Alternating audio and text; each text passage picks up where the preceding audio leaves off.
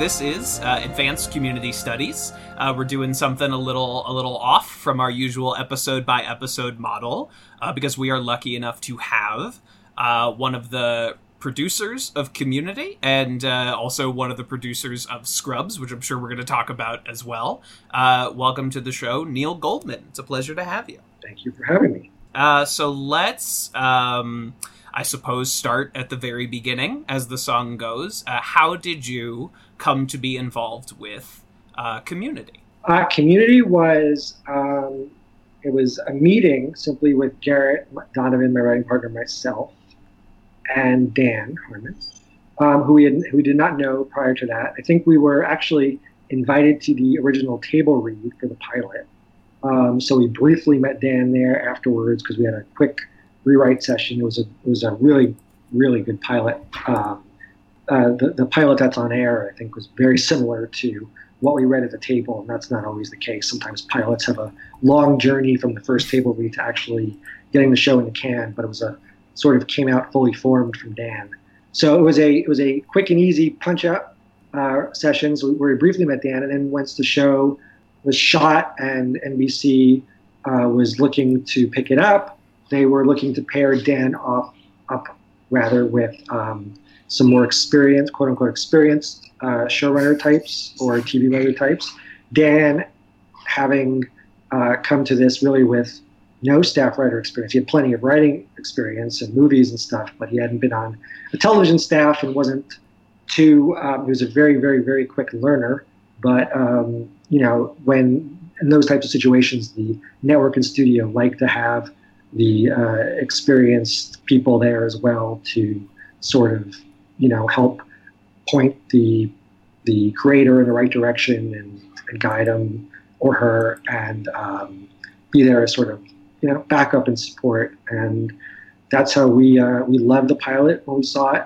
Um, and we really enjoyed our I think our first meeting with Dan you have to understand usually these meetings are 20 minutes half hour. Our, our first meeting with Dan was two and a half hours. Um, uh, and it could have probably gone longer had this, the, the lot not start shutting down just because we were, we were enjoying shooting the shit about about lots of things and, and writing and the show and going character by character. And I think he he sort of took us on recommendation on, on Blind Faith from Sony and we're uh, and from NBC, and we were very happy he did. We were coming off of um, some having had some executive producer um, experience, show running experience on Scrubs, and um, uh, he was, you know, he sort of recognized also and wanted someone there to um, who, who, knew how this this game was played um, week in week out, and uh, it was a great partnership for three years. Awesome. Yeah. Uh, so you are on uh, the first three seasons of Community um, and you you got to see the show become this bananas thing that it would um, become. And I um, not a professional interviewer, so I'm wondering like what was it like to see these like processes uh, taking place, the like story pitches getting weirder and weirder and weirder uh, as as the show went along. It was it was really interesting and cool. And um, the way the show evolved was to some degree, a very large degree, just a product of what Dan's vision for the show was. But Dan's vision, I think, also evolved even over the course of the first season. Um, you know, Dan set a very high standard from the start as far as uh, what he wanted these episodes to be. Um, uh, it, slow, it, it, quickly went from just like we got to knock it out of the park with these episodes in terms of the stories we tell, you know, having them be about something, having having them be very character centric at the same time, sort of maintaining his comedic voice. But um, uh, then it evolved very quickly into like literally wanting to.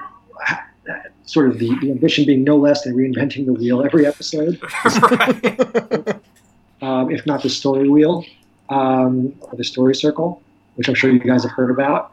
Um, but you know, I think some of it was just also realizing, like our plan from the beginning was very specific.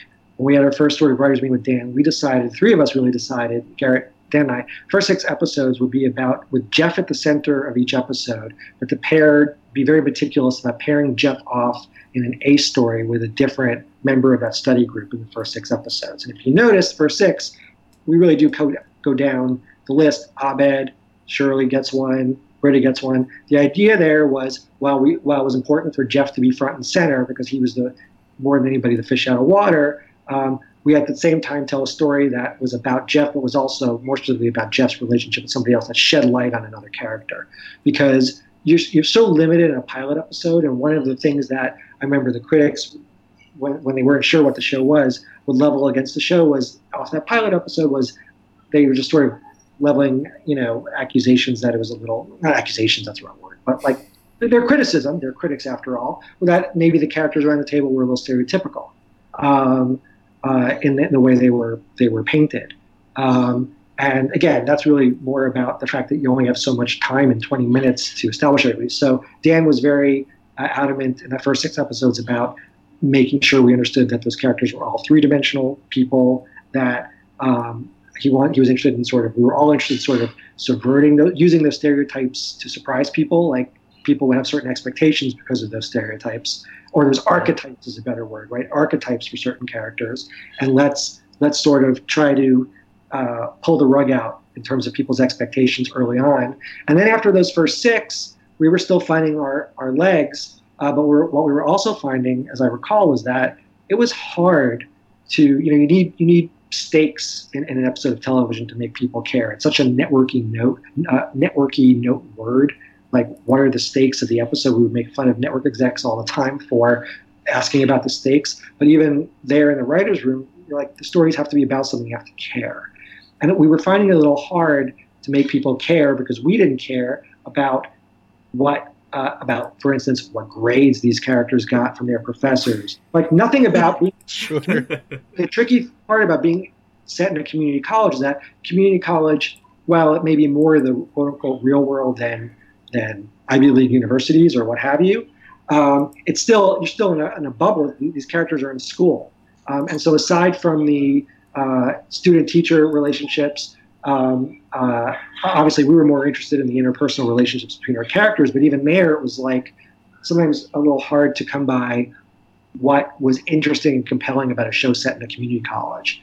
And that is why I, I that, it's always been sort of my theory. That's partially why um, we started getting bigger and wilder because we sort of said, to hell with necessarily painting this place as a super realistic, you know, community college let's as long as the characters and their relationships remain grounded and remain real and the emotions remained real and grounded it gave us license we found to get weirder with sort of the more surface details of the school and have zombies floating around and have um, you know have paintball uh, uh, uh, contests get totally out of control.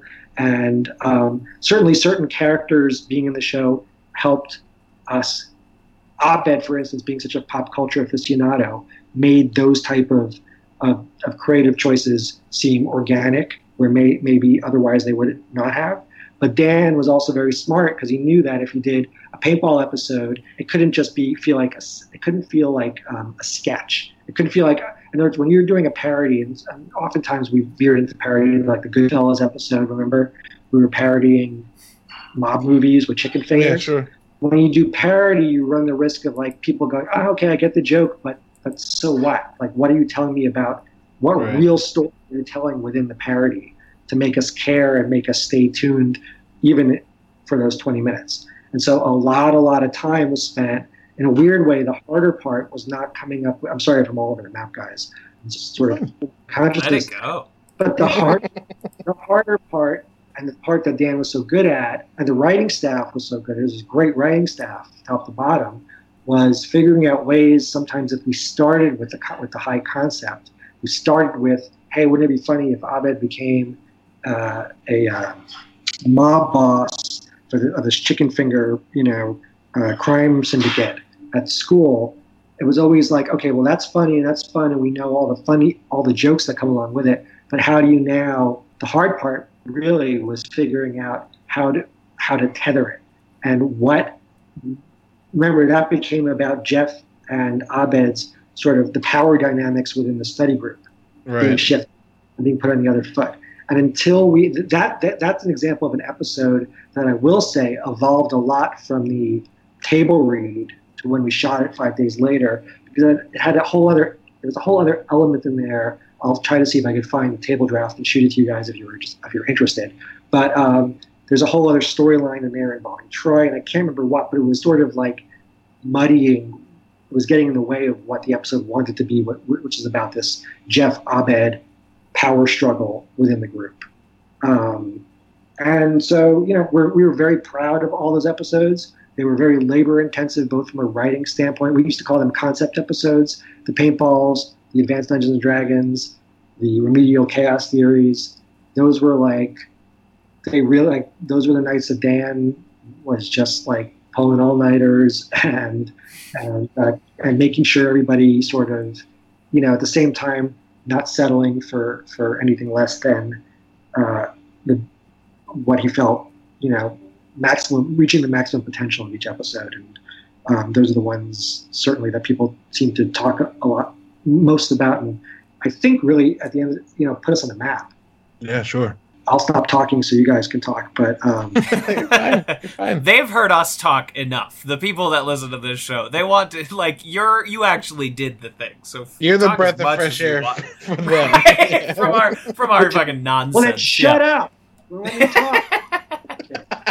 um, I don't want to. I don't want to. I don't want you guys to have to have a two and a half hour meeting with me. But um, no, I mean the reality is like so, I mean, you, have talked to a number of writers I know, and, and other podcasts have, and we could go on and on because I've often said like you could do a separate like you know like book or pamphlet anyway, thick pamphlet about just the way some of these episodes were made and how they evolved and and how crazy it was. You know, like the zombie episode taking us, I mean, probably where normally it takes about a week to break a story in a room to come up with the story and the outline, maybe two weeks on a show like Community that was that was a high level of difficulty. That took about eight weeks, I think.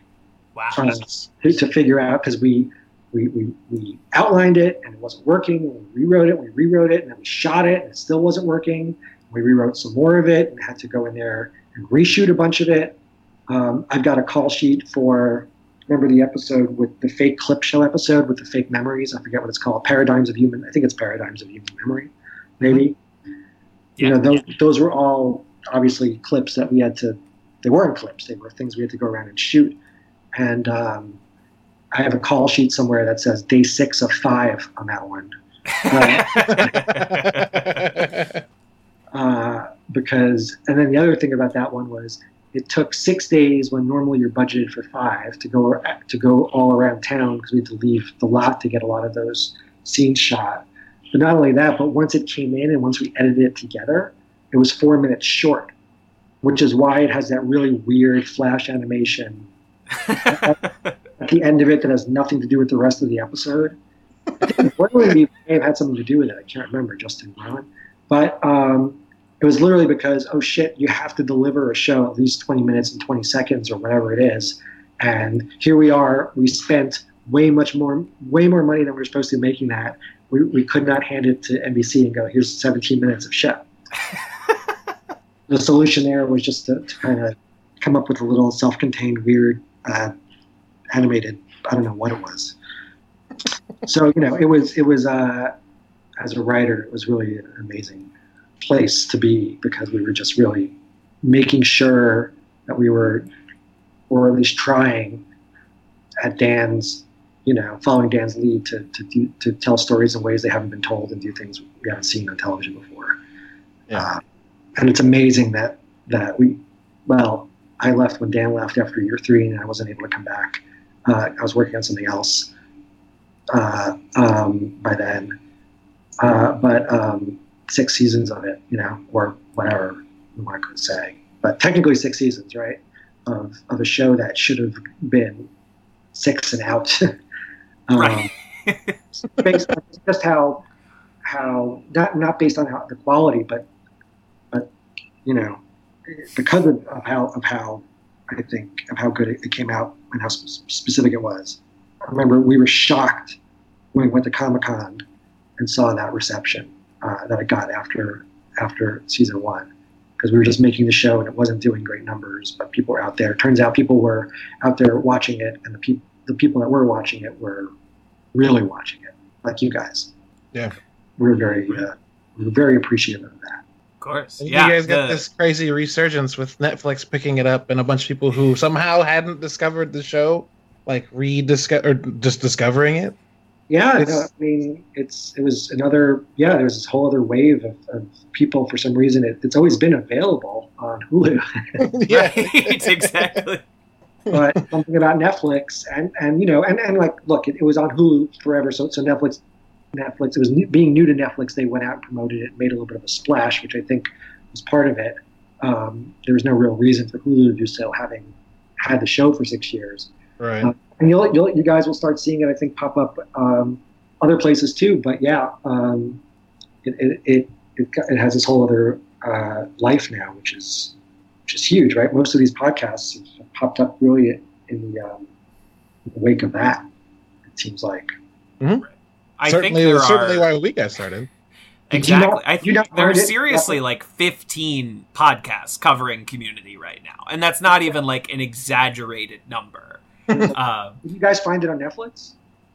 Or did you no, uh, I, I, started watching it in 2010. I was late. I didn't catch it when it was on. I mean, I guess I could have caught it when it was on air because it was what 2008 was or 2010 was before. You were like end of season one, beginning of season two. I think. Yeah. I think it's 2010. Oh, it was 2014 then. Yep, it wasn't after high school. It was after college. 2014. Oh, okay. I was about to say, um, you were only eight years old back then, so. right, exactly. I was a baby, but it was my yep. favorite show. It was my uh, favorite. Um, yeah, I started in 2014, so I had like the Yahoo season uh, to wait out for. Got it. Um, so I yeah. caught it on Hulu. Well, not everybody, certainly not by by by any means, did everybody find it when it was on the first go round. Um, and who knew if it wasn't for streaming if it wasn't for the fact that, for whatever reason, this was a show that always did well on Hulu, um, you know, because it was sort of, I don't know, just sort of, I guess it was the, the, the groups that it appealed to were knew how to knew how to even at that when it was sort of beginning streaming, they knew how to do it. Right. Yeah. yeah right. They were the young tech savvy people. Yeah. The nerds. Right. exactly. yeah, a bunch of dorks. Yeah, I was uh I was a I was a day one watcher. I just remember being oh, and I'm going to, you know, out myself as a child, but I was like junior year of high school when when community was kicking up and I remember just seeing those ads for like Joel McHale describing the Greendale water fountains, and there were those weird ads of like him and Chevy going back and forth, uh, just like making fun of each other for thirty solid seconds. Uh, and I convinced my girlfriend's family at the time, like, we all need to watch this, like everyone. And I, I got them very into uh, Community season one. That's great. Yeah, I mean, look, one of the things about I remember there were also there were critics being critics. They were people who said like some of the gimmicks or, or what they call gimmicks, you know, meaning like paintball or the structural gimmicks, like the, uh, I, would, I guess devices is a better word. The fact that we used like nonlinear storytelling and whatever, they found it distancing. They found it like hard to sort of plug into the characters because maybe they felt the show was kind of like saying, "Look at me, look at me." It was being meta, right, a lot, and being self-referential. Mm-hmm. I think um, for for the, the NBC audience at the time, it might have been a little hard for them to, to get. It took a little work to watch the show and to be able to appreciate all that and and uh, and and not have it be a distraction. Um, the fact that it was trying to do something different. But um, no, we were grateful for the people that were there from day one, and uh, uh, because they for sure kept it on. I mean, it's again the fact that there are 100 and eight some odd episodes of the show is, is amazing.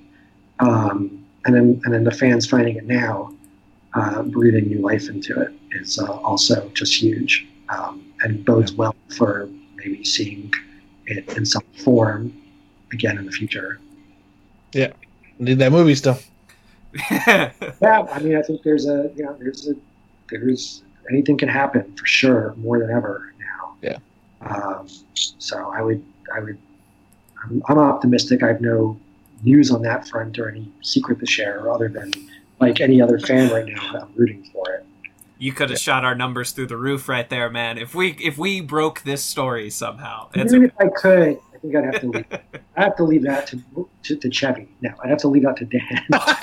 yeah, Chevy's gonna break it on Cameo. Uh, yeah. One of his one of his two hundred and fifty dollar cameos. Exactly. I also I have a great picture somewhere of Chevy's reaction when got the pickup, season two pickup. I have to show you guys. I guess it's not really helpful on a podcast. Show pictures, but um, I mean, I'm not gonna say no because I'd love it. Yeah, yeah, absolutely. We'll describe it. We'll paint a visual. We'll paint a picture. To the, to the viewers at, at, at, wherever they are, or the listeners, it's basically a face plant, but like just a, just a, a, a true look of of dismay. Not because he didn't like the show, just because he's Chevy. And, yeah, sure. oh, they're gonna pay me to keep working on this show people like. He was cantankerous.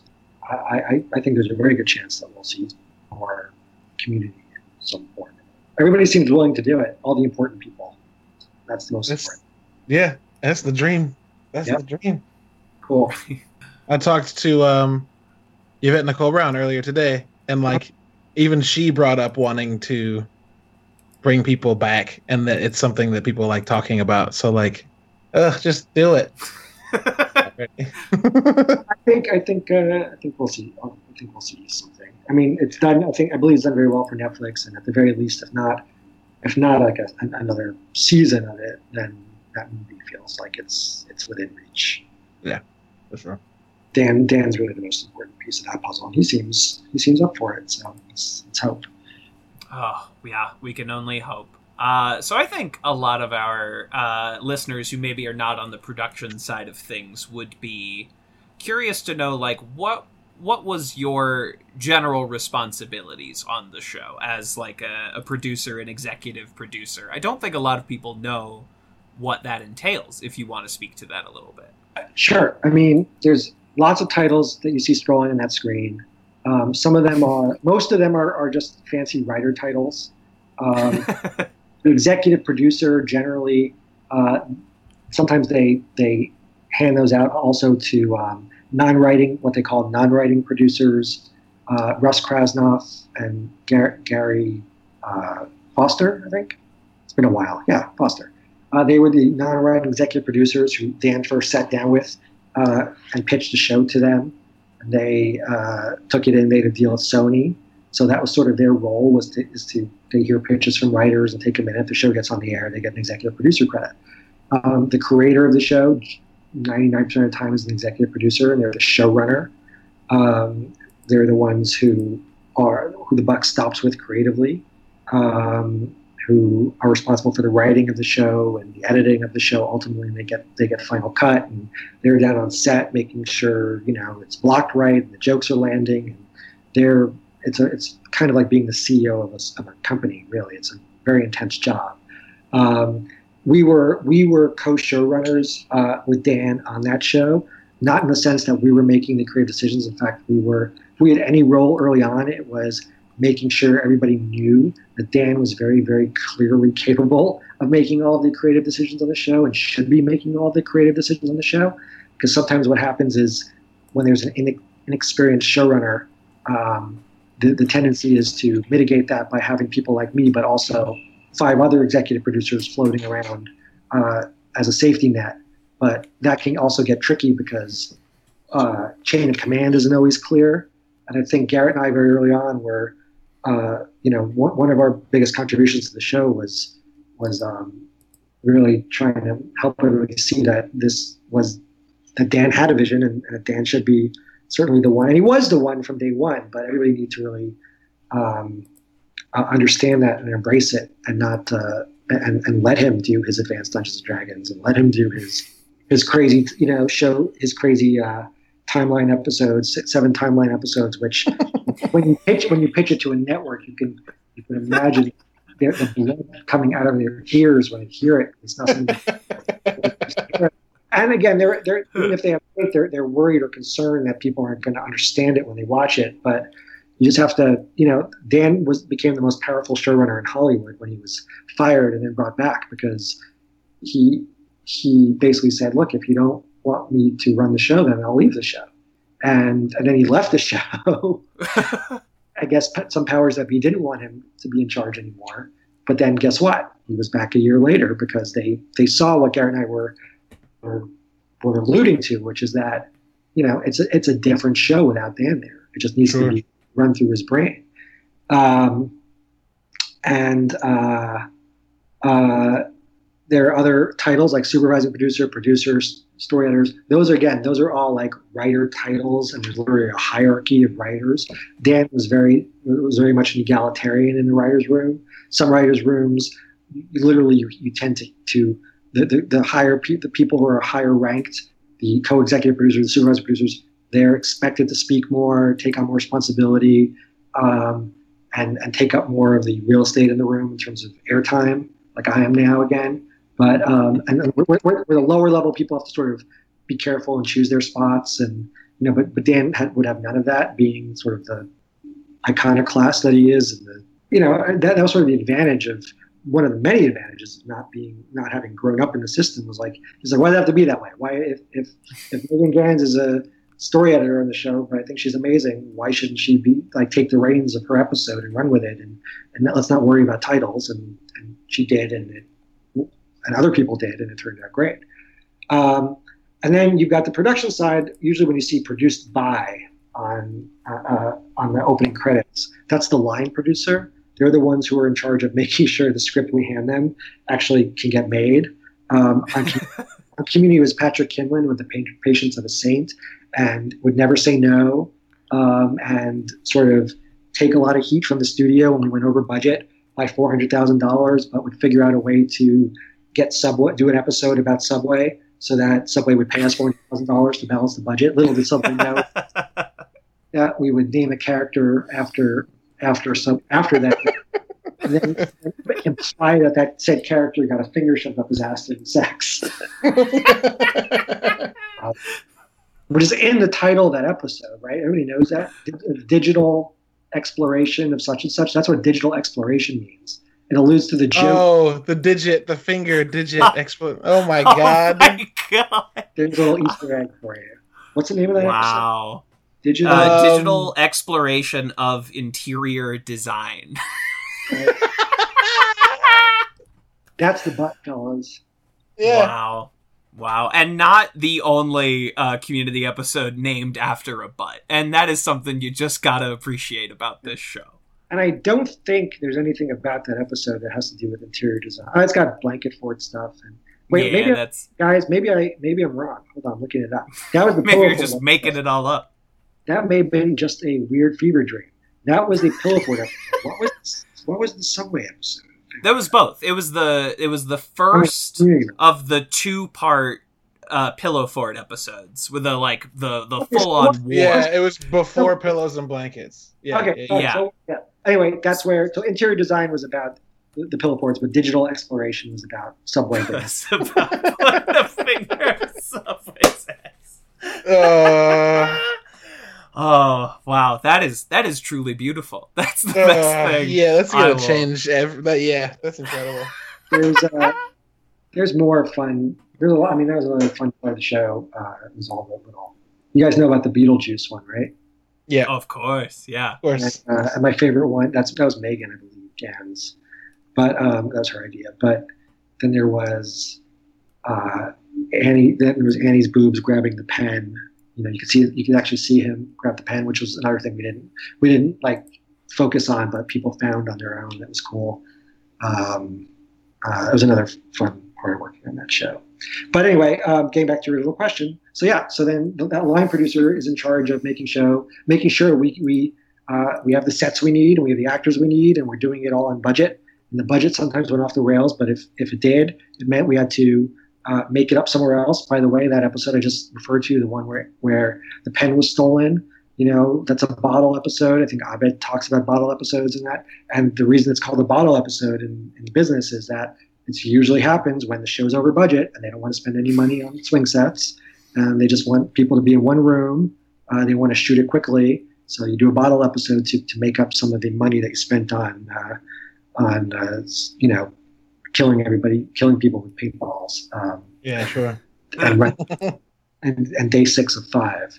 Um, so that's sort of that's sort of the uh, quick sort of well, not quick. Nothing I say is quick, but that's sort of the, the, the rundown of you know writers versus and then showrunners. You know, while they're primarily involved in the writing of the show, they have to have some awareness of the budget, and they work in concert with the line producer. And there's a lot of times like, on Community where we were coming up with stuff so last minute that we were um, we were shooting things like really by the skin of our teeth. Uh, and, and I mean, what I mean by that is, you know, during usually you have a week of prep time. You get usually the director and, and, the producer has a script the week before you shoot the episode, and they have a whole week to make sure that all the elements are in place, the costumes, the the, the cast. Well, on Community, we would uh, ha- that lead time would burn up very quickly, and writers, uh, directors, unfortunately, weren't able to prep because we didn't have a script for them to prep off of.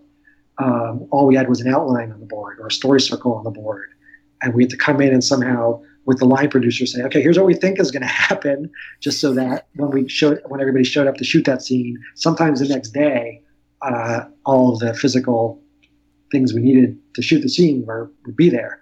Um, uh, you know, there was one uh, episode toward the end of season three, I think, where we showed up and we couldn't start shooting because they were still building the set um, or painting it because we literally gave them the pages uh, for what we needed five hours before. Um, so uh, it was it was, it was pretty nerve wracking at times because the again the high level of difficulty meant long hours meant deadlines that were often missed. Um, but at the end of the day, um, that crew got that show in the in the can. Uh, you know, that's all that matters, right? That's right. Yeah. And you know, I mean, all those crazy like last minute additions and crazy story ideas are why we're still talking and and podcasting about this en masse. You know, eleven years after the show debuted, five years since there's been a new episode. Uh, you know, your your hard work was worth it. The stress was worth it. I promise. It was, and it was, and it was, and, it, and by the way, it paid off not just in terms of like the fandom, which is great, but you know, the studio and the network were coming at it from a. They're, they're at the end of the day, they're bottom line, they're companies, they're corporations, and you know, the big part of the reason that Dan was left after year three or was fired or quit or whatever it was was there was a there was a desire for for for the show to be quote unquote normalized. Like like Dan's vision didn't necessarily line up with the vision of NBC and Sony at the time, where they they were like they were they just thought the show could be bigger, uh, a bigger hit, um, and therefore worth more money if it if it wouldn't do these Dungeons and Dragons episodes. They were they were really afraid of that one. Um, they were afraid that people wouldn't care about Fat Neil because he wasn't a character in the show. We had to argue like, yeah, but he's a character that's suicidal because of something that Jeff said to him. I think we're going to care. Jeff Jeff's on the hook for this. Um, they, they, were just afraid by Dungeons and Dragons being at the time maybe more niche than it is now, certainly. But but but they were just thought it, like people would literally turn intelligent and go, "What the hell is this?" and turn it off. And maybe they were right, but it's a double-edged sword because it's the same. It's that same like you guys are saying. It's that same quality that that made it special and uh, got the fan loyalty and, and allows it to continue to build an audience. Um, and by the way, again, as far as those companies are concerned, I'm sure they did. They're doing fine with with it being on Netflix and having a fun all these services. Yeah, sure. So I mean, Netflix may have existed back then. I don't remember. I don't think it existed. I think it was just a DVD exchange website back then. I don't think they had any programming. So no one could have anticipated it by virtue of the old business model. It, it, it could have easily been a show that was on, even with its six seasons, went away, didn't really do that well in syndication, kind of disappeared. But streaming came along at the exact right time for this show. Um, and, and it allows it, it allowed it to, to, you know, to be profitable and, and have a much, much wider audience. Yeah, for sure. Yeah, Netflix started streaming in 2007, it says, but that means there's probably an 18 month period before people started picking it up, and then the show starts, and then yeah, it's incredible. Yeah, and it was it was just like the, the fact that um, again, it's been streaming on Hulu this whole time, but also like Hulu had a six year, I think, exclusive because you remember Hulu was streaming shows as they were airing. Yeah. Um, and so once that exclusivity window ran out, and Sony, the studio was able to sell the show elsewhere, and found a lot of very avid, uh, hungry buyers uh, because of just where we're at in terms of streaming boom now. You know, all these right. Look at, look at all these. They won't all last, unfortunately. Probably it'll be survival of the fittest, but you've got like seven or eight big ones now. Yeah. Where, where you used to just have two back then, and even that sort of really helped uh, community. It was, was very good timing for it. Yeah, absolutely. Yeah. Community yeah, was part launched. of the yeah, Peacock just launched, and, and Community was on Yahoo screen there for a for a hot second. And killed. Um, I think it killed Yahoo screen. I think Yahoo Screen was dead. Community was just around when they found the body. You know what I mean? Yeah, I don't know. I think Yahoo Screen was not, moribund before Community showed up. Not community not here to dance Yahoo on a great. Screen's ass. Uh, That's exactly right. But um, yeah, Yahoo Screen didn't really didn't, didn't, didn't make it. But um, hey, we have we, we have them to thank for season six. So that's True. right. So they serve their purpose as far as we're concerned. Yeah, use them Absolutely. and then cast them aside. we got what we needed out of them, which was another season of Community, which is uh, which is beautiful. Uh, so yeah. were there? Sorry, no, go ahead. No, no, no, I just had another question. You can you can go ahead if you were saying. No, I'm done. That was going to be really boring. uh, okay. Uh, were there, if you can remember at this point, were there any episode ideas or story ideas that you or or anyone else really latched onto but never quite made it. You couldn't break the story or they just uh, maybe they proved phenomenally too expensive. Was there anything that was like left on the cutting room floor? There probably was but nothing is coming to memory and that's and there there i will say this there are plenty of times during the process of many of those episodes where i thought that was going to be the fate of said episode uh, whether it was because it was just overly ambitious production wise, or it was Sunday night and we were at somebody's house trying to figure out the second episode of Paintball in season two, and we still had nothing. Um, but somehow, again, Dan and that crew of writers, we were always able to to pull it out. Um, I remember there were certain episodes that I still there are still episodes I still don't quite entirely get, like the Dreamatorium one always hurts my head. Um, and I still sometimes like like feel like that that that episode itself was like a weird dream, and have to actually go check to make sure we actually made that. Um, uh, and but that's like that's symptomatic of the fact that it was it was like all these things, so many things, and I'll be the one to admit it. There are plenty of times where Dan used to say, "You're pouring." I forget what used to yell at me about. Used to yell at me for a lot of things, but one of them was like, "You're pouring bleach in the embryo." I was like, "What? How did we get to embryos?" But actually, but but but actually, Dan did. He used to talk about it like we would have the embryo. He meant it slightly differently. He used to talk about in terms of a story embryo, like if you had your act breaks, that you. He basically said like if you knew where where your act breaks were, then then you you had ninety percent of it. You had to fill. You had to get from point A to point B. But if you knew what those act breaks were, those big moments in the story where the big story turns happened, um, uh, you knew what it was. I remember Dan was very the, the, script was flipped on the my dinner with Andre Pulp Fiction episode where Dan kept saying to me, I remember, like, does this make any sense whatsoever? And and I was the one sort of being the one rallying him, going, I'm telling you this works. Um, and it wasn't because it was it was my brainstorm, just because, you know, it was it was a really weird episode.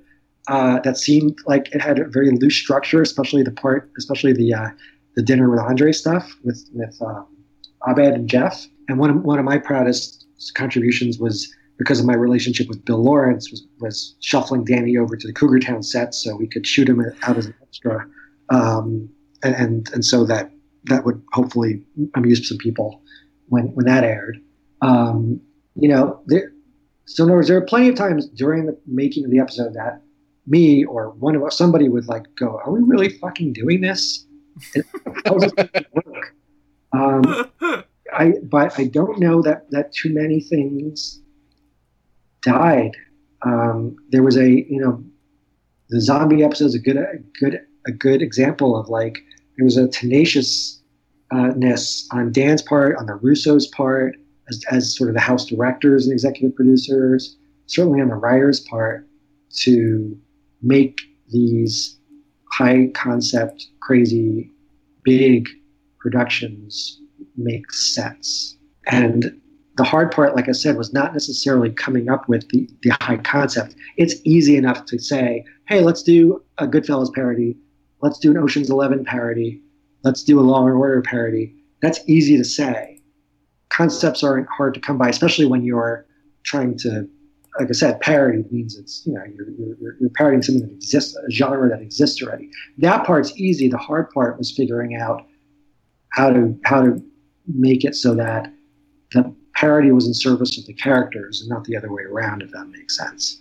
Sure. Uh, that that was incredibly time consuming, and that that was the stuff when it was not clear right away, or even if it wasn't clear on day five, where you go, I don't know how we're going to make this work. Um, but I think there may be episodes if I look back where some worked much better than others, I'm sure. But for the most part, I think uh, it worked out fine, except for Dreamatorium, which is crazy. yeah, it, it, was it was a it was a very efficient in that respect. There were no ideas that that didn't go didn't get on television that, that came up. Do you have a like a favorite three episodes? Because I'm making someone pick their their number one favorites, like putting two children in front of you and making you pick your favorite. It's unfair. Um, do you have like a top three? I appreciate that.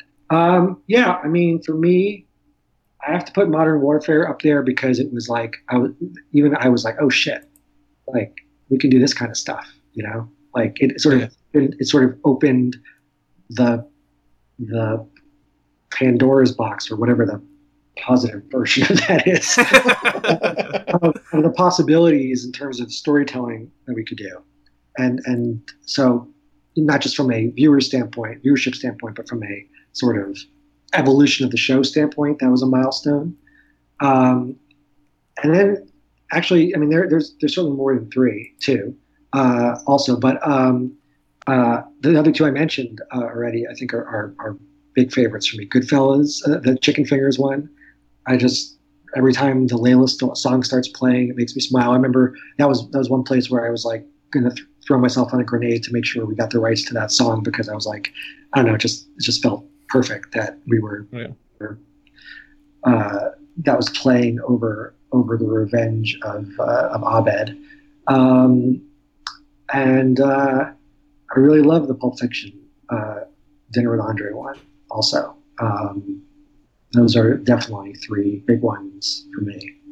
And you know, Remedial Chaos Theory was was I think amazing, and some cheating. And that's four, and this is my last one, five would be Professor Professor Professorson, and the conspiracy theory one was all. Yes, one. that was we a, just incredible. talked about that episode. It's incredible. incredible. That was a giant pain in the ass to figure out, especially the end of it with the guns and, and what was going on. Like that was the fear is always that it's called, like we call it some writers' rooms. They say it's like you're building a bridge to nowhere. Like you have a great first two acts, but you cannot figure out how to end the story. And the ending of the story is kind of the most important part because if you shit the ending of the story, the takeaway is going to be, nah, that didn't really work. Right. Know?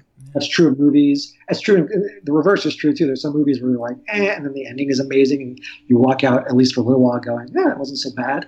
Um, uh, that one was like a, a, one where all of our ears were bleeding. And finally, I think it was Chris, combination of Ken and Dan, came up with that. And we, we, I actually have a uh, the, the, show gifts that year were um, Greendale. The wrap gifts were Greendale time hoodies uh, that we make everybody. Um, but th- that's a uh, that's another one that uh, I love. Um, I didn't. I've never seen season four. Um, I have seen season five and six, and not weirdly not. A, I, you know, I started to watch it, and again, some of my friends worked on that show, and it wasn't that they they uh, and some of the original writers worked on the show again, it, and it's to no fault of their own. I think there are good episodes I've heard in there. It just, I don't know if it was psychological or what. Knowing Dan wasn't there behind it uh, was like, I was, I, I kind of just, uh, it just, I, I, watched one and I was like, I just, it just sound doesn't even sound like the show to me. And I don't know sure. if it was, I don't know, psychological. I was like, the voices, So you know, we literally used to call it harmonization. Who's that? Oh no! Has Jace our, arrived? Jace has arrived. Hello, can you hear me? Yes, we can. I don't know. We got to start all over again. Yeah, we gotta we gotta retract all the, the things you said. Right, no, no, no, fuck me. Don't I don't I don't matter. Keep going.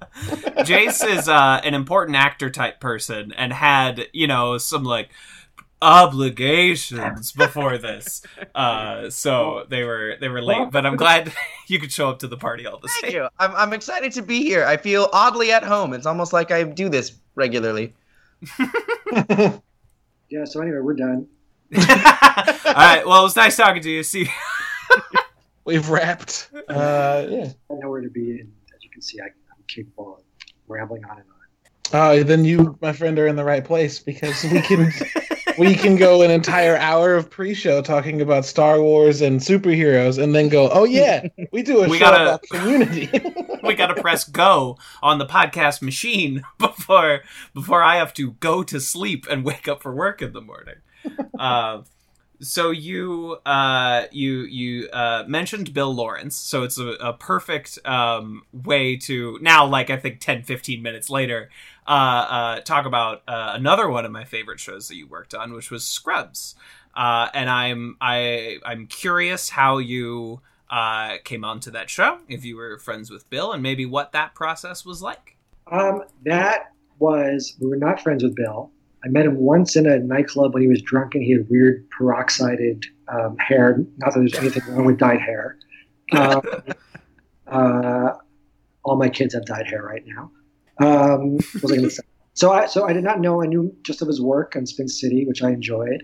Um, I knew of him as sort of a wonderkind, 25 uh, year old hotshot who Gary David Goldberg, you know, decided was going to be the next big thing, and they paired up obviously to create that show, which I enjoyed. Um, so no, it was just really just our agents. Uh, we were at the same agency, which didn't hurt.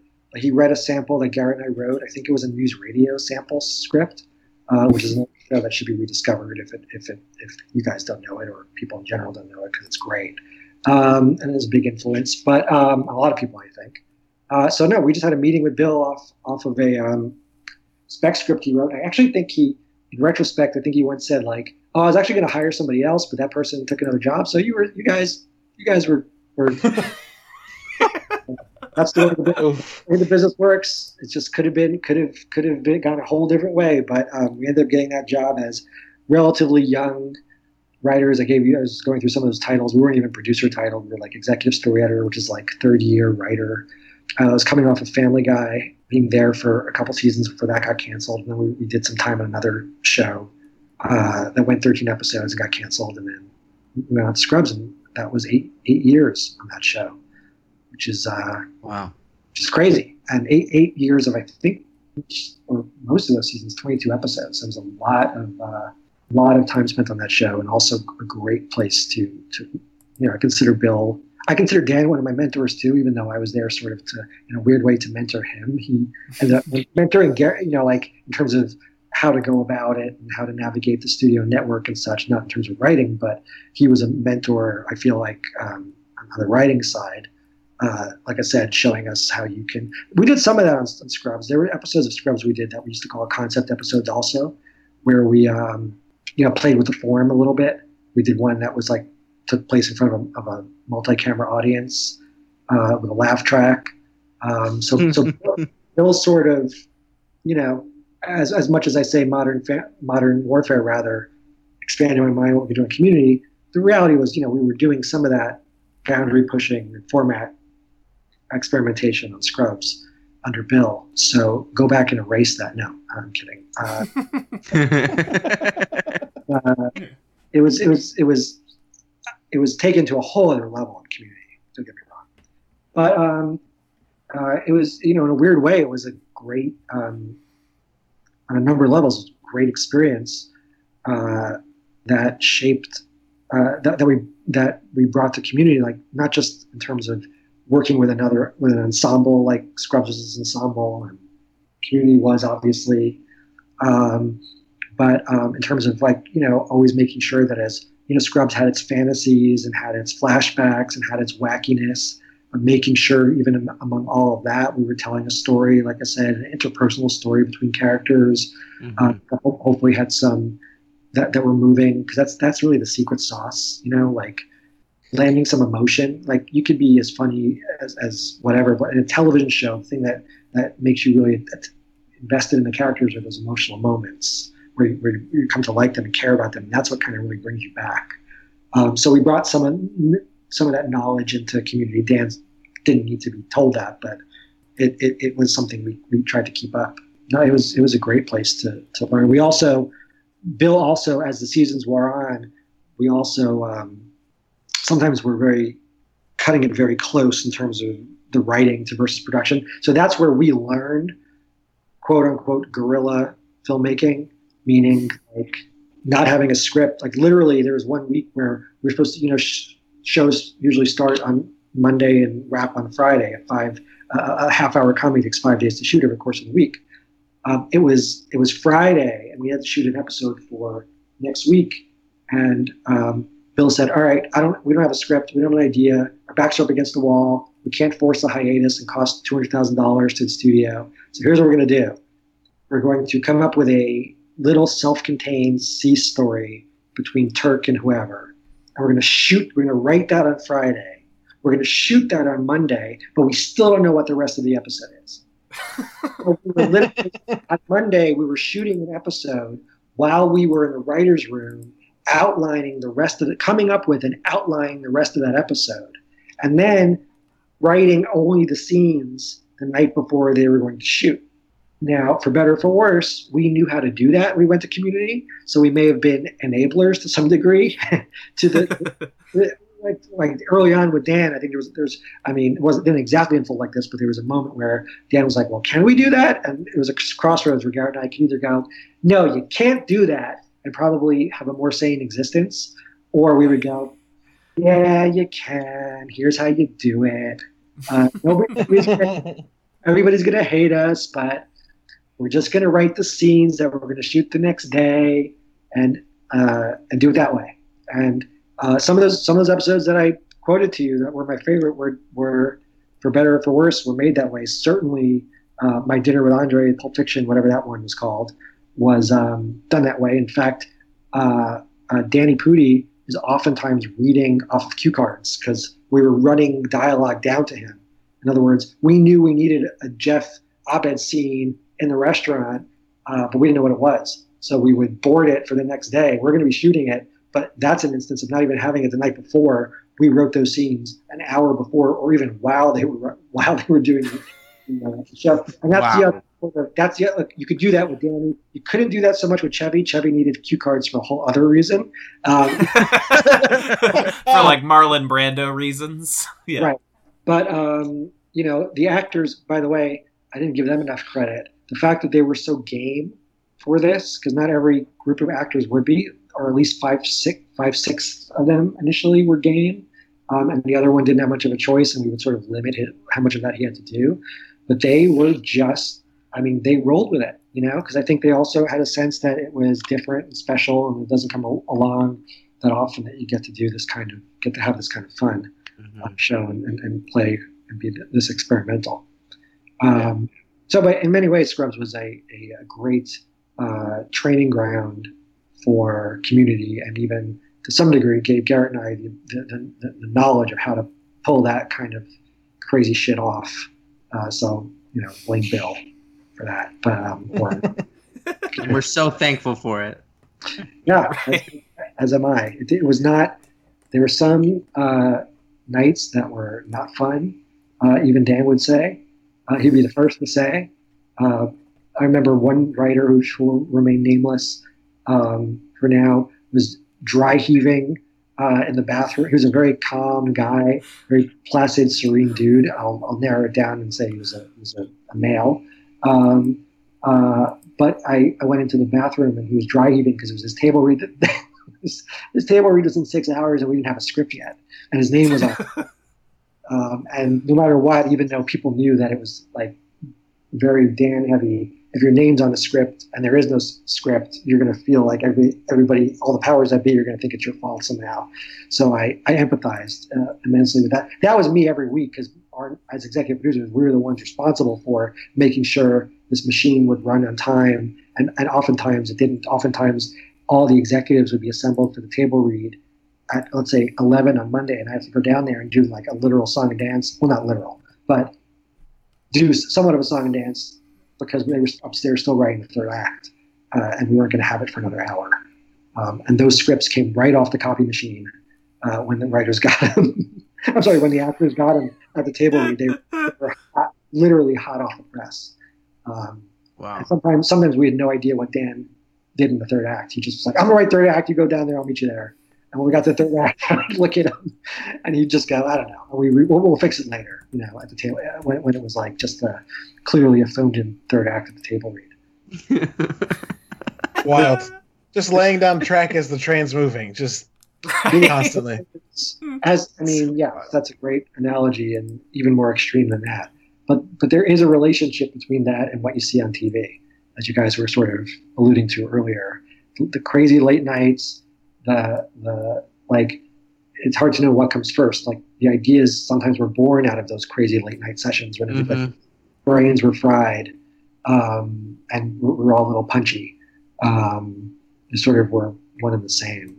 It was a. Uh, I remember also there were two writers who showed up mid-season, uh, a writing team that we got as reinforcements, and one of them was supposed to go to Vietnam and canceled his trip to come onto the show, and his first night there was an all-nighter, and uh, I saw him. He, he he decided to go to. For some reason, he was in. He took his pants off and was curled up under a desk trying to fall asleep at some point for a couple hours, and uh, I was like, "Welcome to Vietnam. You're here." Oh man. it's you know it, it's uh, and I, I still occasionally when I'm on the uh, Paramount lot if I walk by the, our office space and I get an, a, our former office is there I'll walk by and I'll smell I'll get this the smell of the office and I'll I will get PTSD sort of um, yeah, sure. it's a combination of PTSD from the how nerve wracking it was at times and, and a great sense of like man I wish we could do more and and I can be part of it so it's a it's a weird combination of feelings that wash over me but um yeah I like how you keep pretending that you're not gonna do more. I don't know if I don't. I honestly don't know if I am for various reasons. Um, sure. uh, but I do think that uh, I was saying to these guys earlier. I think I don't know anything, but I think there'll be more. I, I think I think it's only a smart idea to at least consider doing the movie. Yeah, there'll Right. be there'll be a movie. There'll be there may be there may be more. We'll see. Um, I, I wouldn't be not again not because I know anything. I, I just- Right. Given given the fact that people are they're rebooting this show, that show, the other show. I don't know if it would be with the same actors. I don't know. As long as it's with the important the important thing is look. Ideally, it's with Dan and and and everybody Dan wants and uh, to be in the show. Sure. Um, uh, but um, he's he's like I was saying these guys earlier. He's by far the most important part, and he's indicated I think a number of times that he's he'd be happy to do it. Just gotta you know get over this. Just beat COVID. Yeah. Yeah, um, back to Scrubs for a moment, and it's really just a moment. I have two friends that have worked in hospitals their entire lives, and they uh, frequently talk about how accurate the show is in terms of like what happens in hospitals and how like the process of being an RN and like going through school and all that stuff works. Um, so one, good job, I guess. Two, like what uh did did you guys like on purpose fact check that stuff, or did it just happen that you had people that kind of knew how that stuff happened? Because you have shows like ER where people are like, "That's not how any of this works." and Um, Scrubs gets like high grades across the board most of the time when people look at it for accuracy. it's interesting. Um, we did get a lot of our stories from from doctors. Um, I'll tell you one story in a second that is an example of sometimes truth being even stranger than fiction. Yeah, we get that a lot. How it was, it was, it was. Some of them say it was most realistic. No, we, look, we had a doctor on set, uh, John Doris. Ironically, the- you know, the main title, the, the X-rays on backwards, and, in, the, in the short version of the main title. We got a lot of shit for that. And John, John Doris, who's the real JD, who is the guy that the show's based on, could not believe he was there that day because he's like, I'm the medical advisor for the show, and the fucking X-rays on backwards, so people are going to think I am the worst doctor of all times. But then we're like, no, no, I mean that's was intentional because they're new doctors, so they throw it backwards. They're scrubs, get it? And he was like, nah, you guys fucked up. Um, and then we fixed it and we did a longer version, and then he was he was happy. But then we needed more time for the show and less time for the credits, so we said, all right, we're going back to the fuck that version. Um, uh, so it was a combination of having him around to sort of keep us honest. It's a combination of getting stories, also like a lot of things we get from from people are like not so much that what happened or what happens in the show is is accurate or or in addition to it, just the emotional, like the sort of it captured for, for people the, the sense, the surreal, the surreality of being a doctor. You know, it captured the, the, the weirdness of it and the high stakes and the the being strung out and, and, and all the sort of the, the big all the you know various emotions that are that are felt during the course of a shift. Um, a lot of people felt like it was very it was very um, true to their experience, just emotionally, right. experientially. Um, the quick story I was going to tell you was we actually were told a story by by a, an intern where they, they were on a, on, the, on a psych ward, uh, um, and there was one patient who thought they were Jesus, and there was another patient who thought they were Satan. And so the, the doctors thought it was would be funny to put Jesus and Satan in the same room and see that. so we thought, we thought that'd be a great story. So we wrote it, we shot it, when we watched it, and nothing magical happened. It was just it was a guy that looked like Jesus because he, you know, wasn't magical. It was like he obviously grew his hair long and whatever, and the guy who was kind of like tatted up, and I can't remember what Satan looked like. We shot it. When we watched it, we the writers went, you know what? That feels like we're. It feels like we're making that up. It feels fake. And Bill, Bill had the wherewithal. This was a, and by the way, this was. There were lots of other stories we came up with where we you know, we used the germ of a real thing that happened, or real medical story, or or whatever. Um, we still had to make stuff up. But Bill's like, uh, this just feels like a completely fake storyline, and I'm going to yank it from the show. And he pulled the whole thing. And so the irony was always that here we had the story that was literally true, and someone, some, not only true, but we heard it firsthand from a doctor who at least claimed that, that he did it. Um, and uh, and we thought, okay, well, if it's true, then it's great. And in that instance, it wasn't. Um, so that's kind of interesting. That's so, um, it is it is it is gratifying to hear, even though the goal wasn't necessarily to to be like a documentary by any means, or, uh, or to document the but but you know, I do think it was Bill's vision to capture um, the drama and the comedy and the just the yeah. craziness. Um, and uh, you know, there's some seasons of that too where we look back and go, "What?" Were we thinking like there's some fantasies that I that in my head, if you told me the joke, I go, "Yeah, that was one of JD's fantasies," and it wasn't.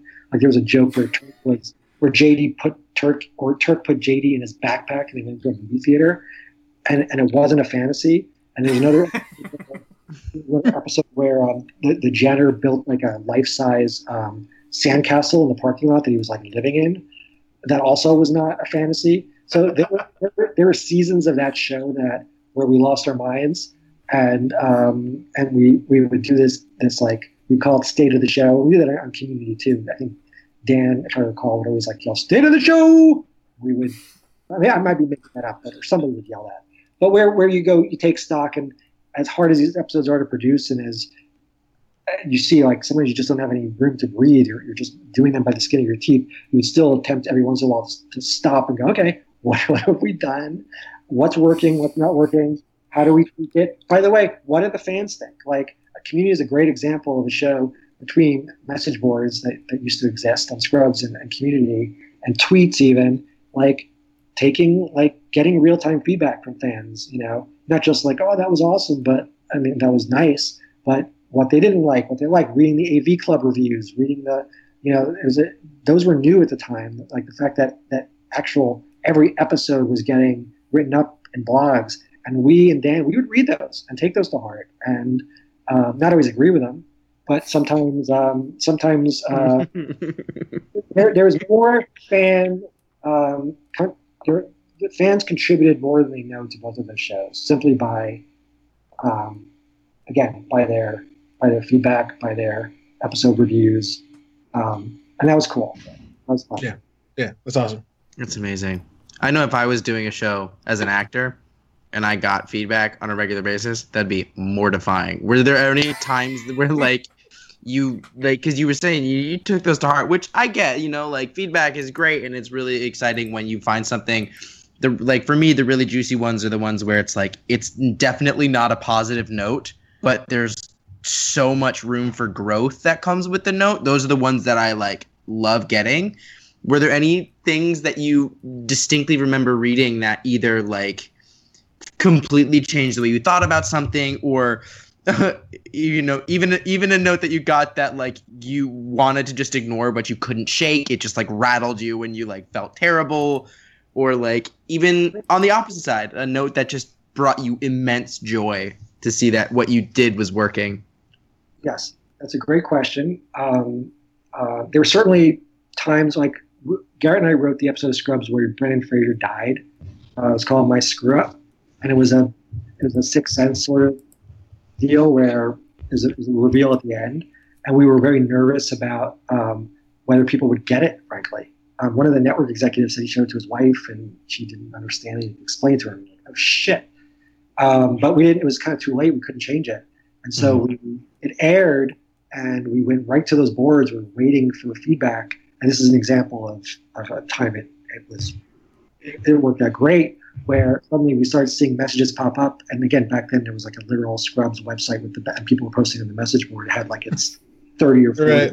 regulars, and the and then people were like, "Oh my God, he used that," and we are like, it's like a sigh of relief and and elation that people like got it because it was like there were things we could have done to sort of spoon feed it more, and but we tried to play it artfully, and you never know, you know, you can never look at it with fresh eyes necessarily, and, and the only fresh eyes we'd heard to that point was someone who didn't get it, so that was a great relief.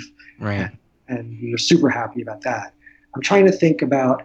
I mean, there are probably too many others, too numerous to mention the times where someone said something that that uh, that hurt a little bit. But uh, you know, like, where it became useful was when there was was when it felt like there was a consensus. Like the random, the ran, someone's always going to say something. Like we've all, all, all Sure. right, we've been in focus groups where people say things to say things or they say things to troll or Mhm. say whatever. Where it became a little bit more constructive was when Emily at the AV Club, um, but she was very, very helpful in terms of like having super like being a fan of the show, but she also as much as much a fan she was, she would she would hold her feet to the fire when something wasn't working. Go, nah, didn't like it, didn't care for it, you know. And um, like I said, the comment section was interesting because sometimes there would be debates between two people who best episode ever, worst episode ever. You know, you probably see that on on any show. Um, you know, what, one of the things that one critic said in particular, uh, and I can't remember who this was, but she did say that she felt that that our our concept episodes were a little distancing. I mentioned this earlier. Um, that it, that it, it prevented her from getting too sucked in. And I remember there was one episode that was a turning point for her where she's like, okay, I get it now. I get it now. And I think it was Remedial Chaos Theory, where she's like, that was that was a extreme example of them being meta and playing with it, but yet in this again in the service of learning something new about these characters, in the service of uh, uh, uh, of, an, of an idea as opposed to uh, in the service of just of being sort of masturbatory meta. Look, look at us, we're showing off. Look what we can do. You know. So that was another sort of that's another example, I guess, of a, of a, very gratifying comment that, that Yeah. made, where where someone who was skeptical and sort of goes, I think she her, her thing was like she's like I admire the show, but um, but I don't I don't I, can't get into the show. Was sort of her take mm-hmm. movie until I believe it was that episode when she's like, all right, now it now it clicked for me. It was like better late than never. But also nice to know that she even somebody who was maybe put off initially, like there there is a learning curve to that show for some people. Sure, yeah. I've experienced that with other shows myself. I think most notably for me, not to go too far off, but you know, this is what we do on a regular basis. Like I remember when I first started watching like, I don't know, Parks and Rec, I couldn't get into it until season 2 started, you know, like Right. and it's that's that's a thing sometimes, but it's it's always exciting to see when those shifts happen and like sometimes they're really subtle but really impactful and it's so it's so it's just really exciting to hear that like you can see you were seeing that real time and like being able to like learn from that and grow from that. I think that's kind of like just like early, almost like open source. It is, and you can't take it. You can't take it too much to heart, and you can't get because right. are going to be the naysayers, and are going to be people who be dicks. Mm-hmm. But um, you know, if you know how to if you know how to read it, and you go into it saying, all right, well, let's see if anything constructive can come out of it. Sometimes, sometimes it can, and sometimes you just keep doing your own thing, and you see other people catching mm-hmm. up what you're doing but just just having that that just did not exist you know when like however many years ago i mean pre-internet so i'm going back quite a ways. Um, but that type of like instant not just reactions but that type of, of um, uh, conversation dialogue between not just fans of the show but between fans of the show and the creators of the show. Mm-hmm. just didn't is a relatively new thing. Right. And it's and as a as a like I said, as, a, as, an actor, as a writer, there's something really cool about, especially in television, where you, are not get, you don't get to see everybody in a movie theater watching your show and reacting to it. Mm-hmm. At least getting getting some feedback. In some cases, love. In some cases, hate. In some cases, constructive criticism. Um, getting it that way um, is something I really like. I have this this whole. I you were talking about um, chaos theory, and my brain made like several jumps. It went from chaos theory to darkest timeline to um, a topic. I don't know if you've covered this already while I wasn't here, uh, and I don't mean to be insensitive, but I'd love to get your thoughts on the gas leak, um, and what that yeah. what what was the environment shift like? What did that happen? Because I remember for me, the thing that that was different for me was the function of the meta-ness in that season like the way that i believe there was darkest timeline some of the characters started showing up in a fantastical way and it was a ref it was just like what was what was the process like? What's it like to have a show that goes through such a drastic shift at a certain point? Um, yeah, I alluded to it earlier. I wasn't there. I left when Dan left at season three. That, mm-hmm. that shift did not happen. That shift did not happen because I left. It happened because Dan left. Sure. Uh, we we Garrett and I fully anticipated that would happen if Dan left, which is why we did not want to take over the show in season mm-hmm. four. That was a no-win situation. Um, it wasn't it wasn't the writer's uh, fault that season. I was saying earlier, I do think it, it, that show is so Dan specific, and and, right. and we used to. I told these guys we used to call the rewrite sometimes harmonization.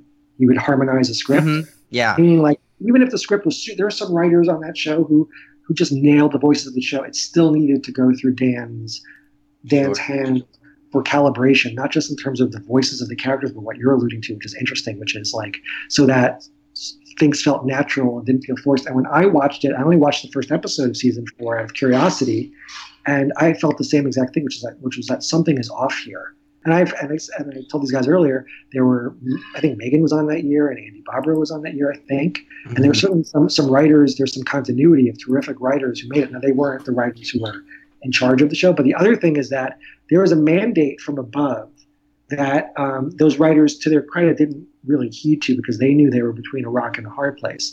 Mm-hmm. It's part again, it's part of the reason that Garrett and I didn't want to take over. It's a no-win situation because if you tried to emulate Dan, you would fail because you weren't Dan. Just like I, you'd like to believe that someone tried to emulate any of us, they wouldn't be able to because they're not you. Right. Right. right? Dan's a genius and all, but we all have our individual voices, and Dan's mm-hmm. voice was all over that show, and it colored everything. Um, the other factor was that there was a mandate from above to change the show, to, to, right. to, normal, to normalize the show. They didn't want the show to be as weird. They thought in season four somehow maybe they could have the show they wanted from from day one, which was just a bunch of got people going to community college and living their life and dating and getting into fights, but without zombies and without um, chicken fights and without without seven different timelines. Right. Uh, so, so I think they were in a really tough spot where they were like, we need to do what we were hired to do, which is to quote unquote normalize.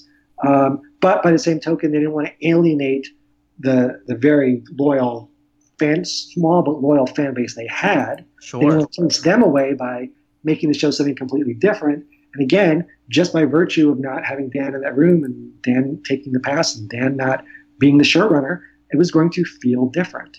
Yeah, uh, that yeah, that makes a lot of sense. I just the the word that comes to mind when hearing you talk about it is, um, and it's something I've been thinking about a lot personally, and I've also talked, I think, with with Caleb and Kevin about with just like even with like it's just the, the way that that season is very intertextual. So like it relies on the fact that the audience knows what's going on from the previous seasons, but in itself it is something different. So it's it's and with that comes the difficulty of how do you how do you make something that refers to where it came from um but different. It's like when you look at I don't know, say like the remake of The Lion King, the live action Lion King or something like that. And there's moments that are shot for shot from the original and you get this like sense of nostalgia. But then once that ends, there's it's it's a different thing. There isn't necessarily a new thing that supports it. And in this case, it's the tone because Dan's not there. Um so yeah, it's just, it's, it isn't even hear you speak in those terms. There's like this cognitive dissonance that happens. Right. It's the same but different, and and and, and it may even been been over relying on references to earlier episodes uh, to some degree to, to, to, as a way to say to people, "Hey, we're the same show." You right, know, yeah, yeah, yeah. We don't sound the same and look the same. Again, uh, anybody in that spot in that showrunner position. And, and the guys who, who were in there were are very good writers and smart people, and I think they were even aware while they were doing it of how um, fraught it was and what, what an impossible task they were asked to do, which is Sure. keep the audience you have, but also gain a whole other audience. Make it be the same. Make it be. I mean, and that's you, you're what you're describing is the result of those type of decisions from on top. And again, that's when Dan, when when Joel, I think spearheaded like the, or at least was part of the impetus to get Dan rehired. It was I think I Mhm. think it was just, just it was like saying this to, to the powers that be. See, see, this is what this is why Right. you know And it's you just have to accept that the show. If you don't like it, you don't like it. But there are a lot of people that do. mhm. and you know, so we're gonna say I'm sorry. Oh no, you're totally fine. I was just thinking about like I just it's interesting when I look back at it now cuz the first time I watched the show, I didn't come into community until after all of it had been aired already. Like it was like done done to completion and I watched it, just binged it all the way through. And I didn't have any history backing me and I actually didn't notice for a while that that hmm. season was different. Like it it just there was something like when you watch it just like going straight through it there are so many i think it's a testament to how good of a job the writers did is like they were able to fundamentally like grab the pillars and like just hold on tight um while you're trying to it's like the image coming to mind is like if you were to take like a house and try and lift the whole thing up and like change out the foundation. It's like they did a really good job of keeping the house together while trying to shift something really integral to its its its essence, you know. And so I remember in my viewing going through it, it was like season 4, I was like it's it's the same house and then upon further inspection I was like, "Wait, something's something very minute yet essential is Wait a minute. Well. It's a very weird. It's it, I don't know. I mean, I'm sure there are other shows with the same history. Yeah, I think Seinfeld, like Larry David left and came back. I mean, there there are other examples, but none that I can think of that had that drastic. Uh, and and again, having just seen one episode, but even hearing what you're saying and what others have said, seems like very clear. You know, I mean, the biggest the biggest difference as the viewer is that's the season of Changnesia, right? Yeah, absolutely. Yeah, and that's that's the one thing I think. It's, my theory is that essentially, upon first viewing, that plot line is so dumbfoundingly like distracting yet enticing, It's but so so, bizarre. weird. It's, It's so like it kind weird. of it does this magical little. It's like this the magician going, "Look over here," and you're just like, "Oh, okay, yeah," um, and like you kind of buy it because Chang is such a curveball character to begin with that you're just like, "Oh, this is the direction we're going." Okay, cool. it's even my son who's nine. I started watching the show. I was telling these guys after he found my um, the, the Western paintball gun that Dan bought everybody after season two, and thought I had a, thought I had a gun in the house, and then I said no. I mean, yes. Joe, I think when we got to, to season four, there was a little bit of like, it wasn't that he, he articulated it. He was just like, he, he, he lost, in, he, yeah, he started to lose interest, you know. And Mhm. either either it's coincidence because he just had community fatigue, but I was kind of like, let's just skip to season five and see if it if that works for you. Uh, I don't know if he's done yet, but I'm, I'm curious to see if it if it feels different. Um, yeah, no, it's a- Daddy, it feels like the original spirit of the show is missing. Daddy, Daddy, the integral voice of our favorite show is gone. Uncle Dan return?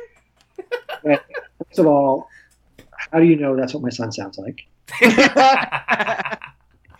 Um, it's, uh, Kevin, you cannot answer that question. Do answer I- that question. there is no good answer, so I'm letting the uncomfortable silence sit untouched. Yeah. There's, like, there's I'm about to say- no correct answer. No. I don't know what happened. I think I'm, I'm worried that someone stole my paintball gun because it used to be in my office. I wanted to show you guys. I'm very proud of it. It's my prized possession. Maybe it's my son's room. Okay, I have another question that may have already been asked, but I need to know. Paintball episodes. Um, as an actor, I know that prop weapons are like big precaution kind of thing. Were there any live paintball guns on set? And did anybody get hit by an actual paintball? Another good question. I don't think, I think there were some live paintballs, although I think we painted most of them in afterwards. Um, there may have been live paintballs against, yeah, I don't think anybody, I don't think any, any of the paintballs that someone was hit by were live. Uh, I know, Right. I, I do recall there being, there being people on the set ensuring everybody's safety during all of that. Mm-hmm. I think they were all painted in. because there's two moments that come to mind. Um, there's the the two paintballs hitting each other shot, Mhm. and then the other one is Chang with the double Uzi Yeah. type moment going on. Yeah. And those are the ones where I look at it and I'm like, were those done with paintball guns? Like, did they those- actually?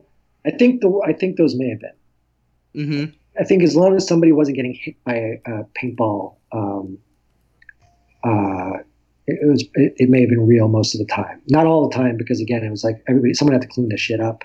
Sure. A lot of it was stickers. oh, the other Next time, just cover the school in paint. right. Oh, we kind of did that.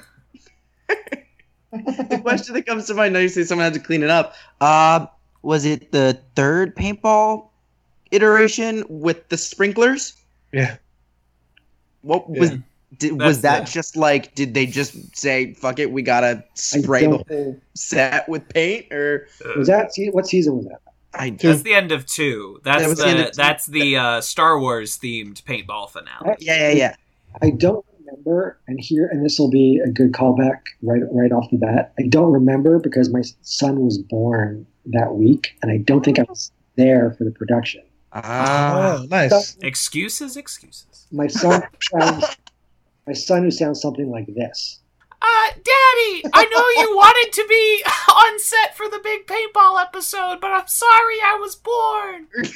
oh no I remember Why my, you say I it like that my, uh, my wife was pregnant, obviously, um, and it was the morning of the first. Uh, we had written the script, but it was starting. We were, we were shooting it, and she's like, "My water broke," and I was, I was, uh, I, was- I was like, "Yes, I don't have I don't have to worry about this one. Ah. Garrett, Dan, rest of you gang, who Russo's, you got this, and they did, by the way. Um, no, I, I mean, I was I was there some days. Uh, I wasn't there the first day. I don't remember. I don't remember. I could find out and get back to you on that from Joe Russo. But I don't i'd love i'd love that you don't need to but that would be exciting if you did that would be great.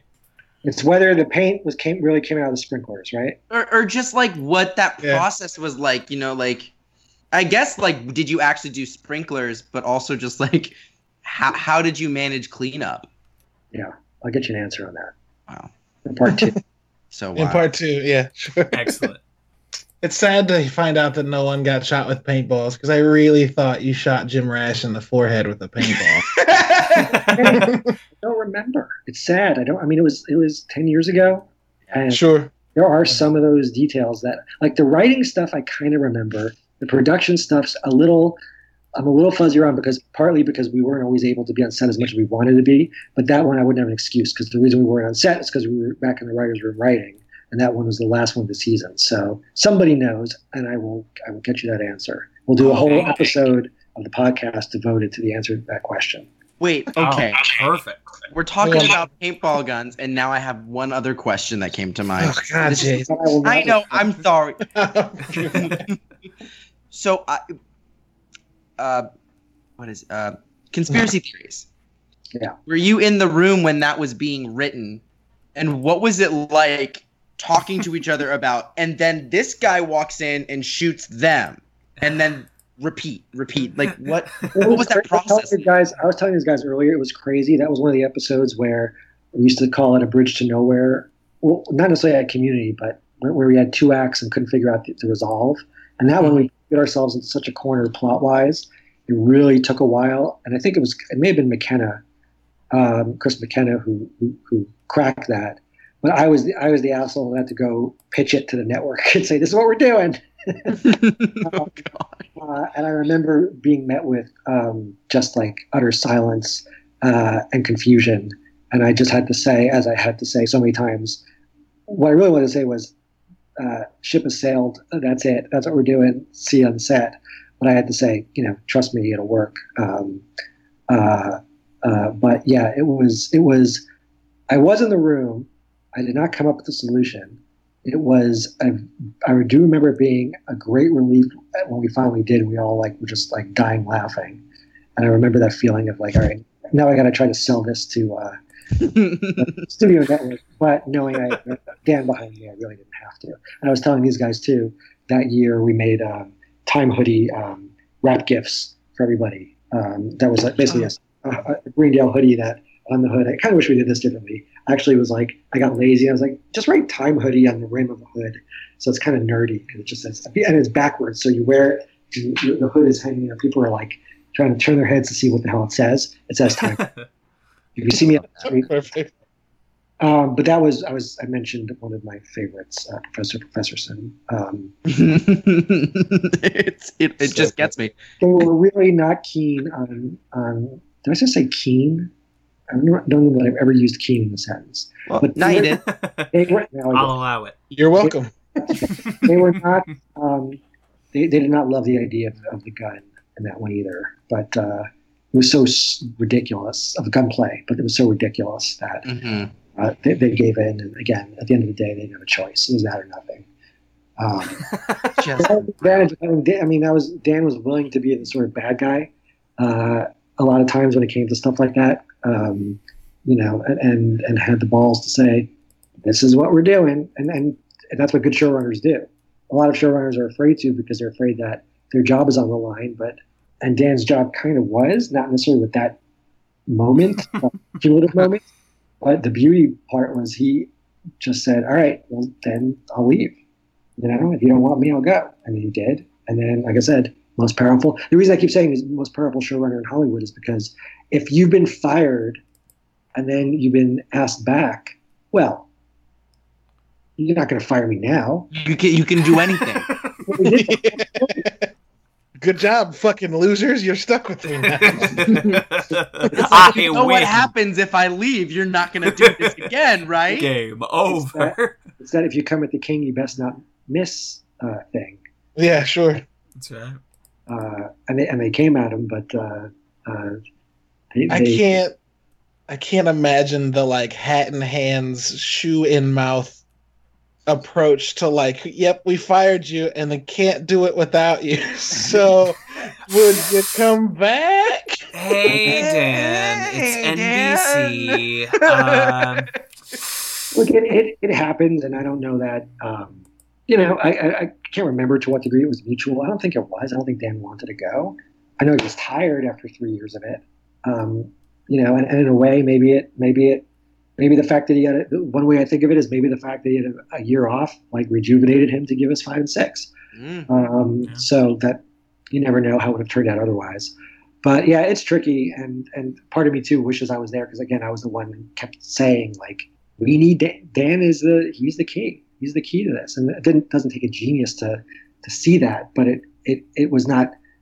I didn't know him from a hole in the wall, and then by episode two or three, I was like, holy shit, you know, he just he just took the script and made it ten times better and more specific, and um, yeah, and you, you your job as a writer on a writing staff is to figure out how to write in the voice of your your boss uh, these, these characters, but you can only do that to a certain degree, Sure. uh, especially with a show where um, it's so indelible that that, uh, that mark. Yeah. That's so cool. And I'm just throwing out big words like indelible and keen. Yeah. It, it sounds great. You said like if you're if you're faking it right now, it's perfect. Yeah, keen's not a big word, but it's It's it's a it's a it's a high it's a high value word. It's like it's like whenever you drop like a two letter word with a Q in Scrabble, it's like it's small but it gets the job done. Exactly. That's perfect. Um, and I I appreciate you giving us so much of your of your time and telling us all of these like uh, great stories, things I hadn't realized about uh, fingers up particular Oh, yeah, butts. I know, I but do appreciate that. What?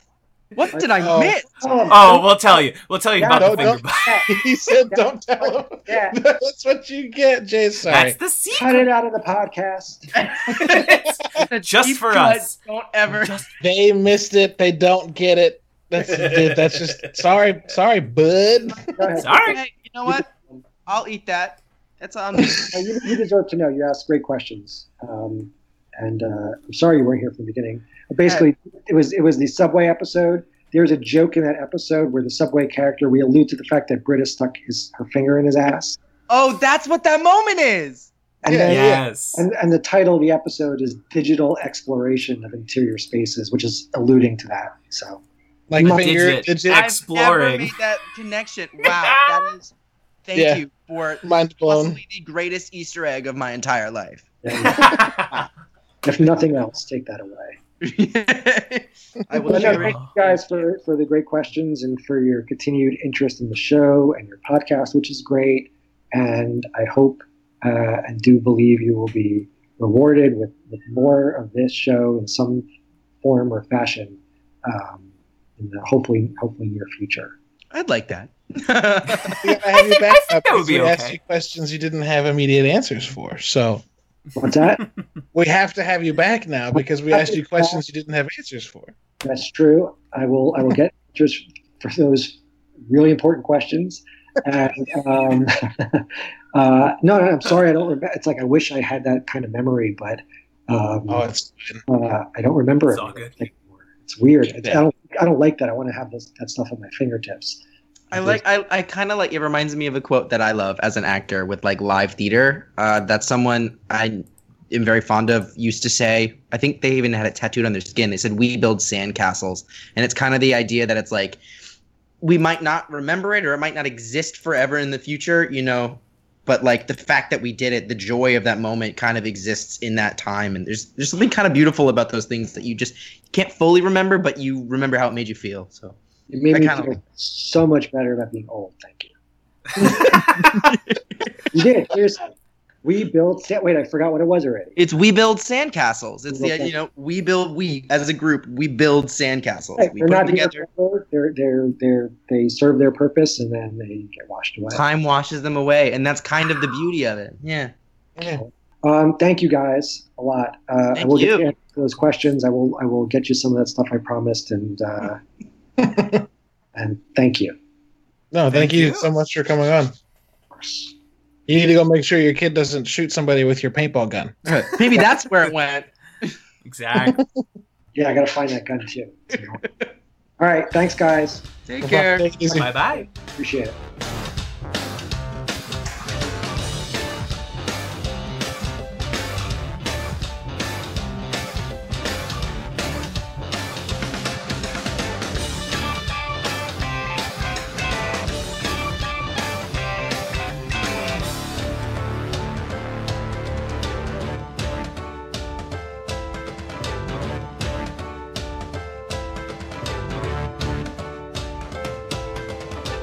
This has been a Talkback Podcast. That was quite a show. Very entertaining. Well, he was cool. What a nerd. What a I what want a to tell him you said that.